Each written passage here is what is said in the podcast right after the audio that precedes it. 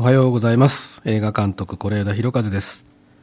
サードプレイス今日この時間は私是枝裕和が担当いたします。えー、今朝の5時半ということでですねこの時間いつもはそうだな寝た直後かな下手するとそろそろ寝ようかなみたいな暮らしを最近はまだしてますね。空がこう白みかけて新聞配達のバイクの音とかが聞こえてくるとそろそろじゃあ寝ようかというような暮らしをしています。なるべく朝方に変えないといけないなと思ってるんですけどね、えー、難しいですね。さて来週の土曜日5月21日から僕が監督した映画「海よりもまだ深く」が公開になります。今日はこの映画について一人語りで難しいですね。一人語りで紹介していきたいと思いますのでよろしくお願いします、えー、この海よりもまだ深くですけれども、まあ、ある一組の家族を描いたジャンルっていうとホームドラマかなになると思います。どんな家族かというとですね、まあ、母親があのキキキリンさんが演じてるんですが公団住宅団地に一人で暮らしておりましてそこに主人公の売れない作家というかですね15年前に一度だけ文学賞を取った。その後鳴かず飛ばずでですね今は更新所で小説のためのリサーチというのを言い訳に更新所で働いている主人公。これが阿部寛さんですね。でそんな夫に愛想を尽かして子供を連れて家を出て行った元奥さんが牧陽子さん。2人の間でですねなんとかもう一遍家族が一緒に暮らせないかなと思い悩んでいる声の小さい男の子慎吾君これを吉沢太陽君が演じております。こんなあの元家族がですねある台風の晩にひょんなことから一晩団地で一夜を明かすそんな物語でございます。そもそも映画を作り始めるきっかけっていうのはあのいろいろあるんですけれどもこの映画に関して言うとですねいくつかのスタートがありまして夜中にですね、えー、家の仏壇に、まあ、僕はもう両親とも亡くなってるんですけども父親と母親の写真がしかもこの映画の舞台になった清瀬の旭川丘団地の公園で撮った2人のツーショットの写真があるんですがそれが今遺影として仏壇に飾られてまして僕が撮ったんですけどあの気が向くと、えー、お線香をあげるんですけど気が向かないとあげないんです。で昼間忙しいんで大体あげるのは夜中なんですけども夜中にお線香立てようと思ったらお線香立てがこう掃除をしてなくてですね、えー、燃え残ったあのお線香で灰がいっぱいになってるんですよね。それでこう一人で新聞紙を床に広げてガバッて線香立ての灰を開けましてその灰の中に無数に入っていた。こんなに掃除してなかったかと思うぐらい入ってたんですがそのお線香の短くなったやつをですねカップ麺のようじと割り箸でこうより分けて一つずつつまんでこうなんでそんなこと始めたんだろう夜中にっていうそういうことしてるから寝るの朝になっちゃうんですけどあの始めたところですねなんとなく父親のお葬式の時に焼き場でお骨を拾った。それを思い出しちゃったんですね。でお線香の燃えかせが骨に見えちゃったんですよ。それでちょっとその父親のことを感慨深く思い直したというそういう経験があってその瞬間をメモしました。でそんな時間を主人公が深夜過ごすというシーンのある映画を作ろうって思ったのが最初なんですね。これ実際に映画を撮ったのはですねもう2年前になるんだな。随分経っちゃったな。前作の「海町ダイアリー」っていう映画を撮影を始めてあれは最初に春の桜のシーンを撮ったんですけどもその桜のシーンと梅雨時のアジサイのシーンを撮る間に映画はあの4つの季節を追いながら撮ったもんですから間結構数ヶ月空くんですよね。決してあのやっつけ仕事で撮ったわけではなくてですねあの非常に完成度の高い自分で言うのもなんですけどあの納得のいく脚本が書けたもんですからこれはこのタイミングで撮っちゃった方がいいなっていうことで春と夏の間に撮りました。これ2本の作品を同時に撮影するって結構珍しいことなんです。しかもどちらも家を舞台にした。家族の物語で。ただあの1本は吉田明美さんの書かれた漫画の本当に素晴らしい原作があってその原作の世界に自分がどういうふうなコミットができるかとその作品にディープに潜れるかっていう作業で。で今回のあの海よりもまだ深くは同じ海がついてますけどもどちらかというとその作り手としてのベクトルは逆で僕自身の記憶僕自身の暮らした街を原風景にしながら、えー、そこにこうフィクションを呼び込んでいくっていう。多分これ方向性が真逆だったんで両方並行してやってもあのむしろ良かったっていう感じがするんですね。なかなかあのできない経験で今後もおそらくこんなことはないと思いますけれどもあのこの2年間というのは非常にそういう意味で言うと作り手としては充実したあの時間を過ごすことができました。これねやっぱね同じホームドラマはホームドラマなんだけどタイプが違うんですよね。何が違うかというといくつか違う点があるんですが海町ダイアリーの方はこれは家族の物語以上に街の話であり時間の話であるダイアリーだから。もう少しこう大きな時間の流れを描こうとしてるんですね。で今回の「海よりもまだ深くは」できるだけ小さく小さくあの家の中だけでしかも日常的な出来事だけで作っていくっていう意識を持ったんですね。その小ささが逆にある普遍性を持つっていうふうに考えていたので広げるっていう作業を一切しなかった。そういう意味で真逆だったっていうのともう一つやっぱり登場人物の在り方生き方というものが海町ダイアリーの方はやはりみんなちょっと背筋が伸びてるんですよね。特に主人公の幸を演じた綾瀬はるかさんなどはその親が、まあ、父親が愛人を作って出て行った母親も再婚していなくなった捨てられた子供であるにもかかわらずあの被害者意識というものがなくてどこかピンと背筋を伸ばしてむしろその親たちに負けない人生を歩んでいこうというある覚悟が言葉の端々に仕草の端々にあるんですよね。そういう人たちの話として作ったんですが今回の海よりもまだ深くはですねどちらかというとですね全ての良くないことは他人のせいにして言い訳とですね、えー、嘘とですねまあより現実の人間に近いというとあのまっとうに生きてる人は怒るかもしれませんがこう背筋を伸ばすのではなくて逆に丸めながら生きている、えー、そういう人たちのお話になっています。これもやっぱり多分両方並行してやったんであの色分けというかですね何を目指すべき映画なのかというのが明快に出たのかなっていうふうに思ってます。映画を作るときは大体俳優さんというのはイメージを思い浮かべながらその人の声で書くんですよね。だから結果的にそのキャスティングが実現できなかった時にはあのもう一度決まったキャストで書き直すっていう作業をします、えー、そうしないと現場でどうしてもその役者さんから出てこないセリフっていうのがね生まれちゃうんですよね。ここ難しいとこなんですけど。ただ今回の映画に関して言うともう第一項の段階から主人公は阿部寛さんで、えー、母親はキキキリンさんというのは自分の中でも決めていたのでこれお二人のどちらかに断られたら多分撮らなかった映画だと思います。なので一向からもう彼らの声彼らの仕草を前提に書いてます。で牧さんもそうでした。牧陽子さんも年は随分安倍さんとは違うんですけれどもあの気丈な妻っていうんですかね。未来を明日をきちんと見据えながら日々生きているしっかり者の奥さんっていう役でしたけども牧さんのあの視線の強さっていうんですかね上目遣いのきつさっていうんですかねあのきっとあの下から安倍さんを睨む感じっていうのはもう脚本にはあの目線で書き込んでいたので現場でそれに触れた時にそうこれこれっていうそういうとても嬉しい気持ちで、えー、お芝居を見てました慎吾君あの二人の間の一人息子を演じた吉沢太陽君はですね、オーディションで会いました。何が印象的だったかっていうと、声が小さい。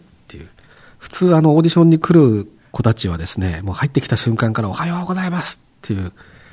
もうあの100メートル離れてても聞こえるぐらいの声を出すですね。多分そういう練習をしてくるんだな。まあそれが悪いわけじゃないんだけど、僕多分ね、大体選ぶのはね、そういう時に大きな声出ない子が好きなのね。で、吉沢君、あの、どうやっても声が小さいっていうね、何ってこう、こっちが耳を傾けないと、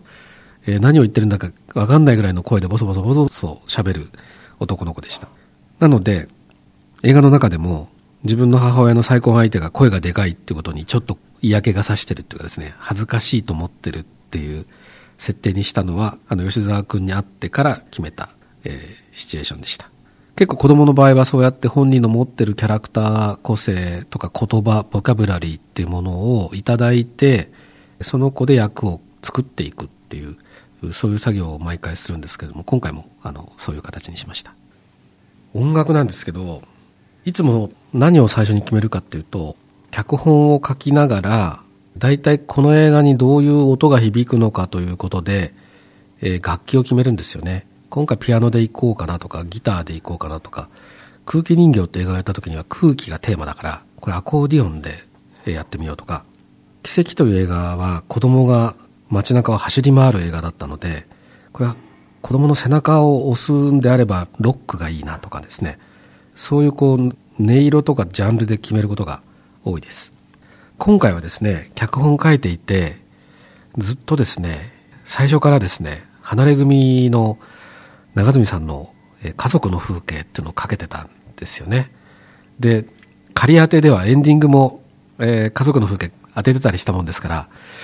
もうストレートにオリジナルで作っていただけないかというもう最初の構想の段階から長住さんの声が入るということを前提に、えー、作ってたりしたもんですから、えー、お願いをしました。あの主題歌がですね「深呼吸」という、まあ、エンディングでかかる曲なんですけれどもこれあの録音スタジオにまでお邪魔をしてですねまだあの歌詞ができてなかったその時は。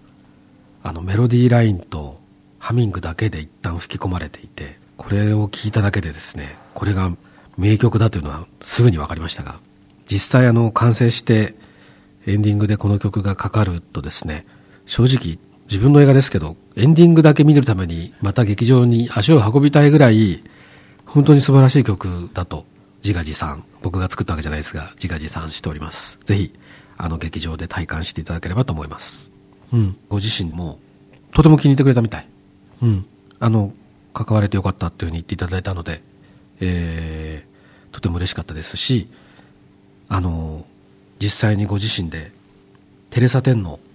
映画の中にかかるあの別れの予感という曲があるんですがこれをあのカバーしていただいて CD としてテーマ曲の深呼吸と合わせてカップリングで発売すると思います。サードプレイス。今日この時間は是枝裕和が担当しています。お送りしている曲はテレサ・テンさんで別れの予感。来週21日から全国公開となる、えー、僕が監督した映画「海よりもまだ深く」タイトルは